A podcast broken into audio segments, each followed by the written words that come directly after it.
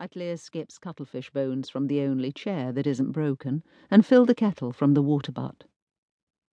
His breathing is shallow. I can smell him too aftershave, tobacco, something medicinal.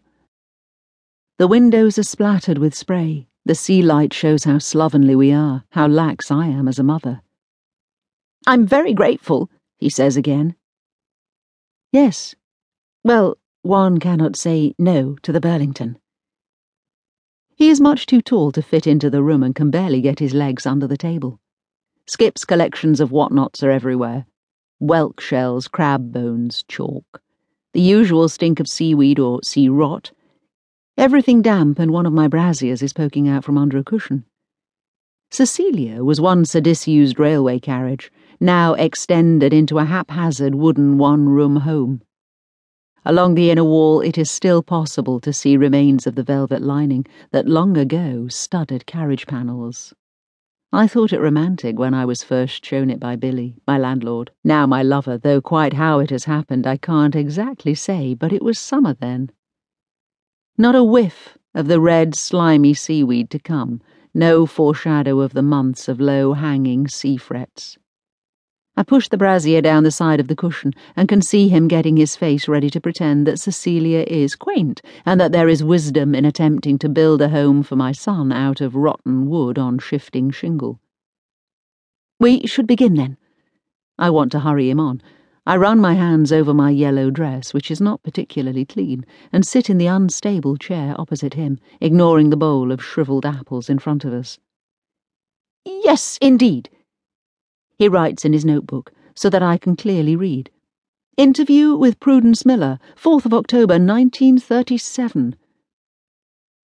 I look at him properly for the first time.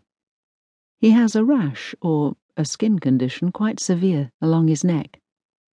Old scars, probably. We all have them. In a sense, he is generic, like any of the men from the art world, constantly courting my errant husband, Piers. All the same, Gallery owners, critics, dealers, journalists, their little beaks opening and pecking to be fed. It occurs to me, is Piers behind this? Is he affiliated with the Burlington? Sending a stranger to harass me in the guise of an interview is just the sort of thing he might do. And this man is everything I have left behind. He is all the people at the exhibitions and the endless London noise.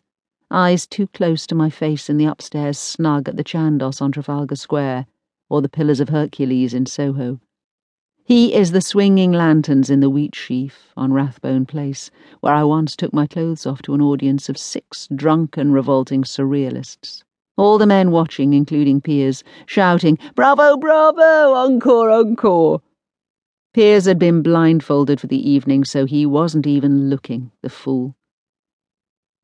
You are newly arrived in Shoreham, I understand? the man asks. His face is not open somehow. He doesn't quite meet my eye. I've been here just a few months. My throat is tight. Life is rather different down here, I imagine. Indeed. He holds his pen over the paper but writes nothing. He shifts in the chair. What is the piece you're working on at the moment called? I answer to the effect that I keep changing my mind, which is not the same as saying I haven't settled on a name.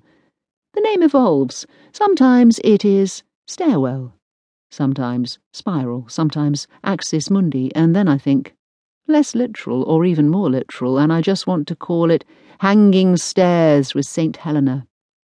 It has an accompanying piece, currently called Hanging Men. I have been working on the exact angle of the head in relation to the rope, precisely how it looks when a person has been hanged, but I don't mention that. I read that you brought limestone from Malta, is that true? Yes, I did. My father was stationed there, and he arranged for various broken and disused saints to be sent to me. Malta has a remarkable number of unwanted saints. Was it difficult to organize? Not at all. They used them as ballast for the boat and so they didn't even charge. I had to pay to get them here from Portsmouth, though, and that was a huge sum. That nearly sank me, as it were.